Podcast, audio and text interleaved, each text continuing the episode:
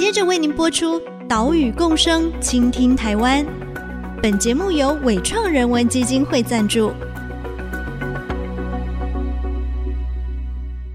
听海洋的呼唤，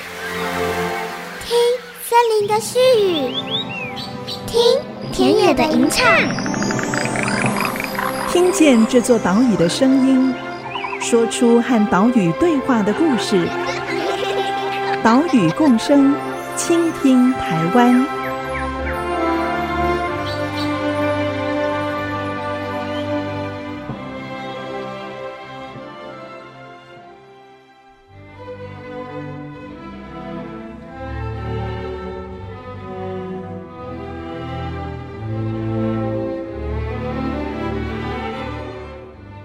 倾听岛屿的声音，挖掘环境的故事。大家好，欢迎来到岛屿共生，倾听台湾。我是袁长杰。我们的节目是在 IC 之音 FM 九七点五，每个礼拜三上午七点半首播。同时在 Apple Podcast、Google Podcast、Spotify 以及 KKBox 也都可以听到我们的节目。好，请使用这些线上平台的朋友，记得要订阅节目哦。上礼拜呢，我们带大家拜访了位于嘉义县布袋镇的盐田湿地，这里有非常丰富的生态资源。从二零一三年底开始进行的新年数鸟嘉年华这个活动中啊，每年布袋样区调查到的鸟类数量都是全台之冠，所以可以看到这一片湿地对冬候鸟的重要性。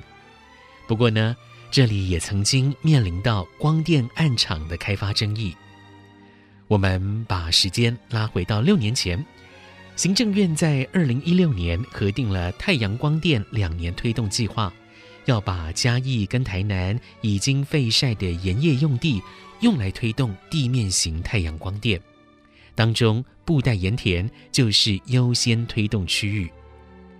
那个时候，能源局先排除了国家重要湿地，也就是以往的第六、第七区盐田，最后呢，规划出三百七十四公顷哦，包括旧五区、八区、九区跟十区盐田都要变成光电区。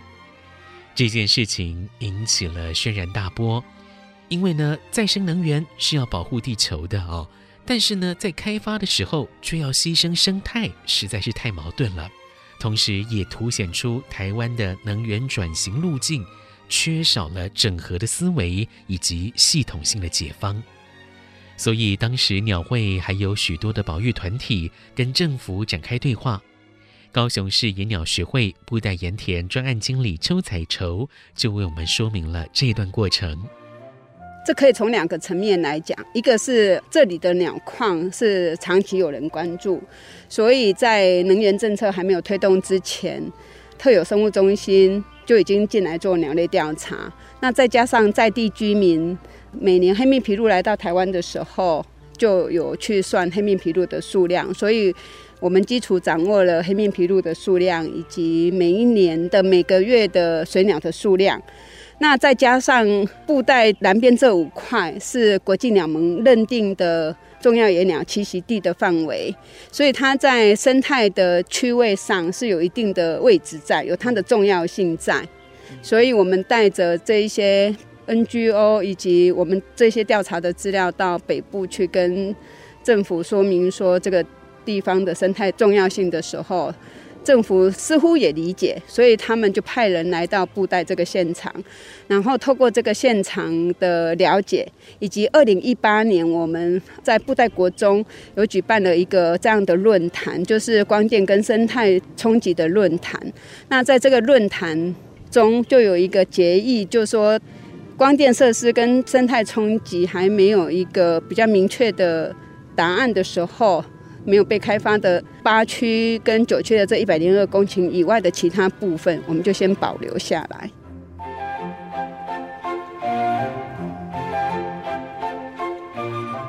经过了多次协调，能源局同意把布袋盐田的开发面积缩减为一百零二公顷，而且呢是局限在八区，还有部分的九区。得标业者也要在基地保留三成的面积作为生态保留区，同时承诺进行二十年的生态调查。之后，国有财产署也在二零一九年释放了边际土地，让民间认养。所以高雄鸟会呢，就在那一年跨区哦，跨县市做第一期认养。今年四月做了第二期认养，总认养面积有三百四十三公顷，涵盖旧五区、十区还有九区的一部分。另外，高雄鸟会也协助光电业者进行鸟类调查，维护生态保留区的栖地。布袋盐田专案助理林坤慧就说明了他们协助八区的光电业者维能能源进行的工作。呃，因为八区盐田占地是八十公顷，所以它保留三十趴做保留区，那就是二十四公顷。那其实我们高雄鸟会就是跟维能电厂谈一个合作案。就是怎么样去经营它这个生态保留区。我们在二零一九年就开始做八区的观察。那其实它一开始是没有在做一些管理，就是比如说水位的调控这一些的。那它常常在冬天的时候会面临到干涸。嗯嗯。因为冬天的时候南部干水季，然后东北季风强，水位很快就会干涸掉。干涸掉的话，湿地没有水，那就不能涵养。水里面生物就不能吸引鸟来来觅食跟停栖利用，所以说其实是需要放水的啦。嗯，那所以我们观察到现象，我们就开始跟电厂说，你要放水去调整水位，那电厂也是很很乐意。可是放水也要放到一个适合的高度，因为不同的季节不同的鸟来使用。像刚刚讲到，比如说三到五月春过境的时候，就是很多的小型鷸鴴科会来会来利用。那小型鷸鴴它们脚比较短。那他们就需要大概五公分左右高的水位，嗯，好，那所以我们透过一个调整，那太高的水位就启动抽水机，把水位降低，水不够就是开刚刚讲的，我们有跟电厂去谈，去做出一个独立的水门，然后引新店大排的水进来到保留区里面。那其实电厂它也是希望保留区有水，可它不知道水要多高，因为电厂它其实保留区如果干涸会扬尘。那扬尘起来的尘土会铺到光电板上面，会影响发电效率。所以，我们这样的一个合作，其实是可以达到就是发电跟生态的一个共存，一个双赢这样子。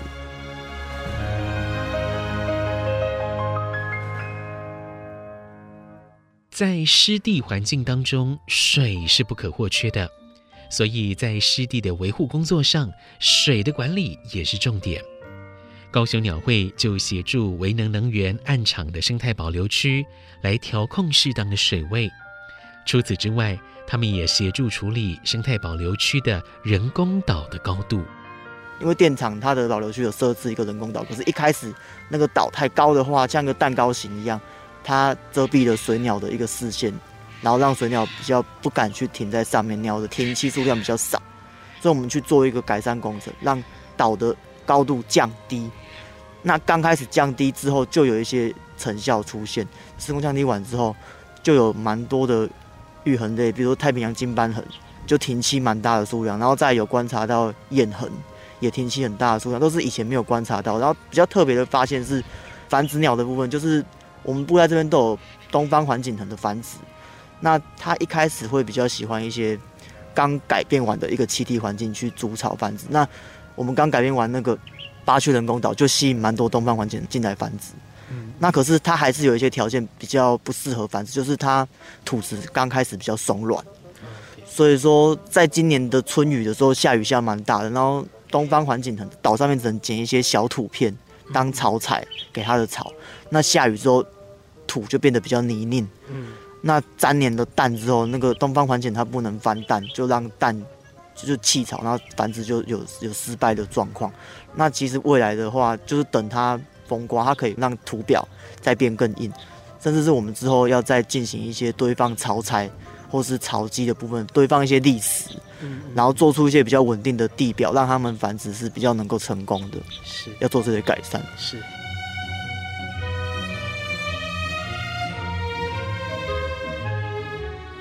为了让关心布袋湿地的各方关心人拥有良好的对话空间，所以高雄鸟会就特别成立了布袋盐田湿地保育工作平台，结合了公司部门，包括政府、光电业者、民间组织，还有在地的居民，来共同管理盐田湿地。我们也询问彩绸，关于光电暗场进驻湿地之后啊，对鸟类栖息的影响到底如何呢？暗场商转之后这几年，是不是有数据可以先初步回答这个问题呢？当电厂开始设置的时候，所有的人都在问这个问题，但我们不会有答案，因为事情还在进行中。那一直到一九年这两个暗场进入商转之后，也就是扰动的频度稳定下来之后，那我们去观察鸟类回到原来的那个环境使用的频度，好，那当然会比那个建制前减少很多，但初期的量往下降。啊，一九二零这些量都比较低，但最近这一两年，二一二二数量开始在往上拉升。但这样的说法不能只有放在光电暗场，因为鸟是移动的。那我们的环境随着气候变迁有很大的一个影响，尤其像说二零二零到二一这两年的极端气候，整个布袋盐田都是一个极度干旱的一个环境情况。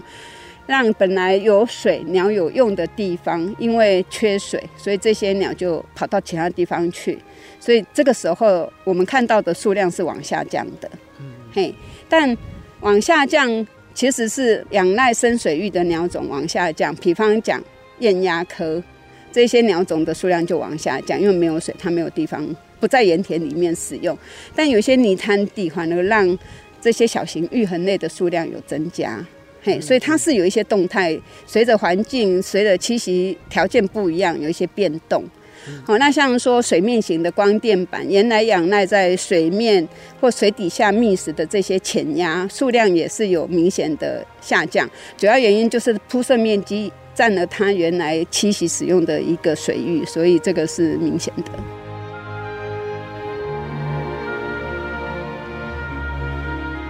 关于布袋盐田整体鸟况的变化，除了因为新建光电板造成的栖地减少之外，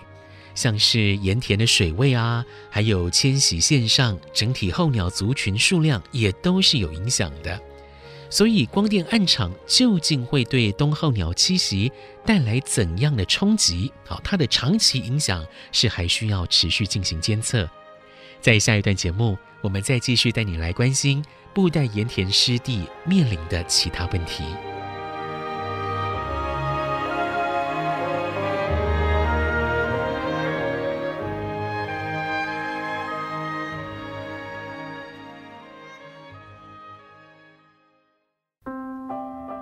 九区这边哈，它是一个一个鸟况蛮好的地方，我自己也蛮喜欢的，因为它的雁鸭科的状况是很丰富的，在往年的时候。二零一七、二零一八的时候，那可是在去年跟前年开始，九区这边的水源上面有一些问题。欢迎回来，岛屿共生，倾听台湾，我是袁长杰。我们今天带你继续前往嘉义的布袋盐田湿地。好，刚刚呢，我们听到的就是认养布袋盐田湿地的高雄鸟会专案助理林坤慧，他提到了九曲盐田的水源出了问题。原本呢，这里水量充足，黑面琵鹭、黑腹燕鸥，还有喜欢高水位的雁鸭科，都是这里的常客。但是呢，因为水道年久失修，水源只能依赖降雨，哦，又刚好遇上了干旱，所以让这片盐田湿地面临危机。我们来听林坤慧的说明。因为其实盐田废晒之后，它里面的一些水道系统。就年久失修，所以它很多地方有淤积，或是水门损毁，或是一些水路断流的部分，就让它的外在的水没办法进来。那还有一些，比如说在南边的地方，有一些有一个渔业精致加工区的施工，或者怎样，有一些外在的条件导致它里面的水源没办法正常的引入，所以就是面临到干涸的现象蛮明显的。去年跟前年的时候，所以雁鸭科在九区这边观察数量是下降幅度还蛮高的，可是反而它水位下降之后，玉衡一开始会进来，可是，在冬天的时候，整片都面临到全面的干涸，那这时候鸟是几乎就是很少，所以说我们就是希望改善这样的一个条件，就是饮水。那我们有一个比较简便的方式，我们跟特生中心建议我们做一个虹吸管，就是用一个大型的虹吸管，可以透过我们旁边这个新温沿岸支流，把这个水源汲取进来九区，而且这个方式是无动力的，所以在那个时候我们就做了这个虹吸管。水道的淤塞还有水闸门损坏，让盐田干裂，了无生机。所以高雄鸟会和特生中心来一起思考对策。最后呢，是利用虹吸原理，啊，自己来制造虹吸管，也进一步解决了虹吸管需要的真空问题，才成功引入了旁边龙宫溪的水，进入到九曲盐田。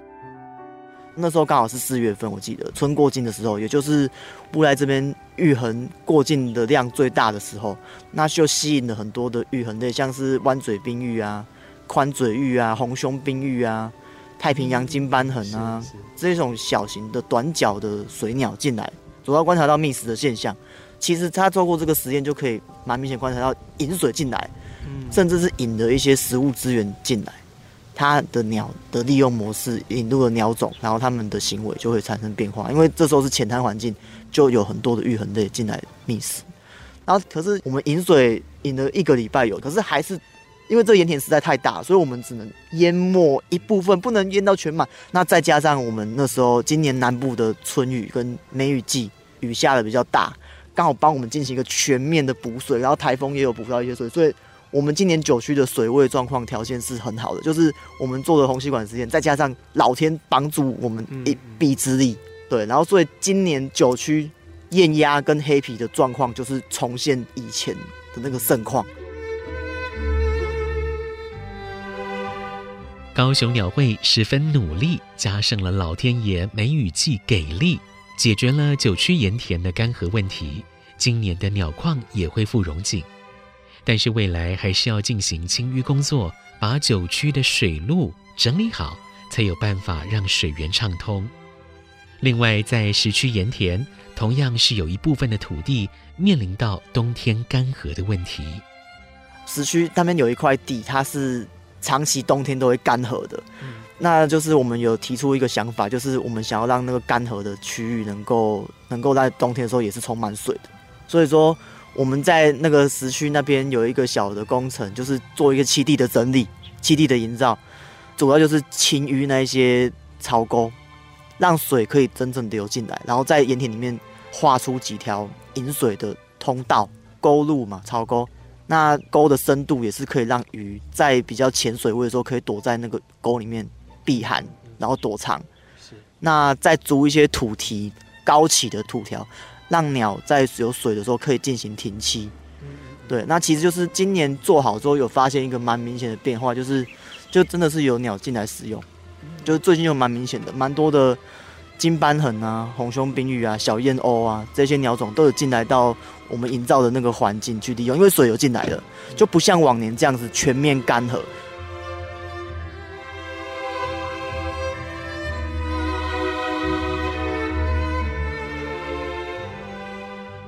我们走访了布袋盐田湿地，还有鳌鼓湿地，都可以看到这两个嘉义重要的滨海湿地都面临了水的问题。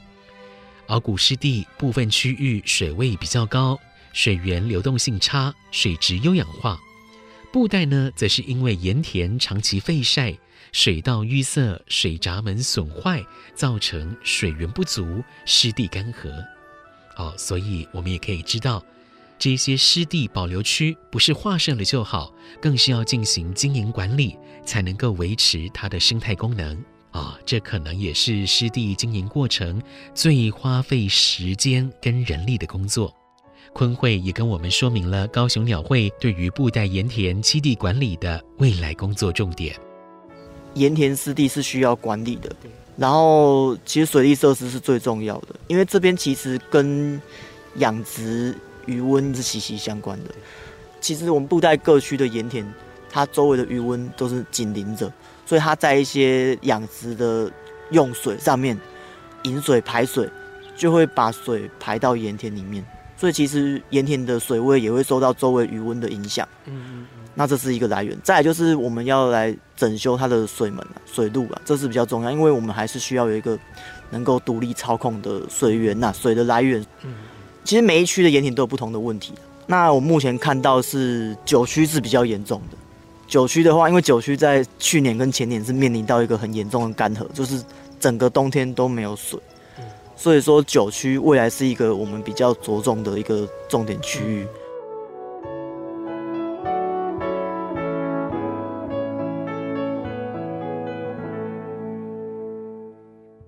布袋盐田是一片非常美丽的湿地，高雄鸟会认养了湿地，透过七地经营管理、调查巡守工作，还有改善基础设施、推动公民参与以及公民培力。这四个方向的努力，让这片盐田持续保有它的生命力。这项行动也获得了联电举办的绿奖肯定。另外呢，高雄鸟会也发起了小额募款，希望说有更多人来一起支持布袋盐田湿地的经营管理。详细的内容可以上高雄鸟会的网站查询。当然，如果说你想要欣赏候鸟，来布袋盐田湿地是绝对不会失望的，就像是在采访的过程当中，看到了好几只黑面琵鹭，它们伸长脖子，一边鸣叫一边飞过天空，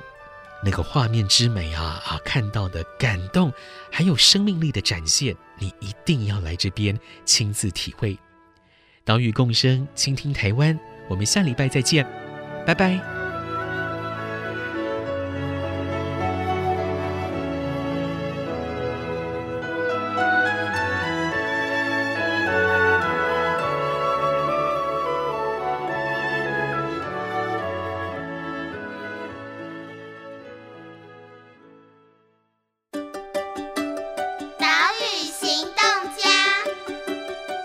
是高雄鸟会布袋盐田专案经理邱彩绸。那我们在做盐田环境巡守的时候，经常会看到一般民众，然后来盐田挂网抓鱼，或是来钓鱼。那因为盐田湿地是一个非常重要的湿地生态环境，所以呼吁大家来这里不要下盐田挂网抓鱼，留一些鱼给候鸟来使用。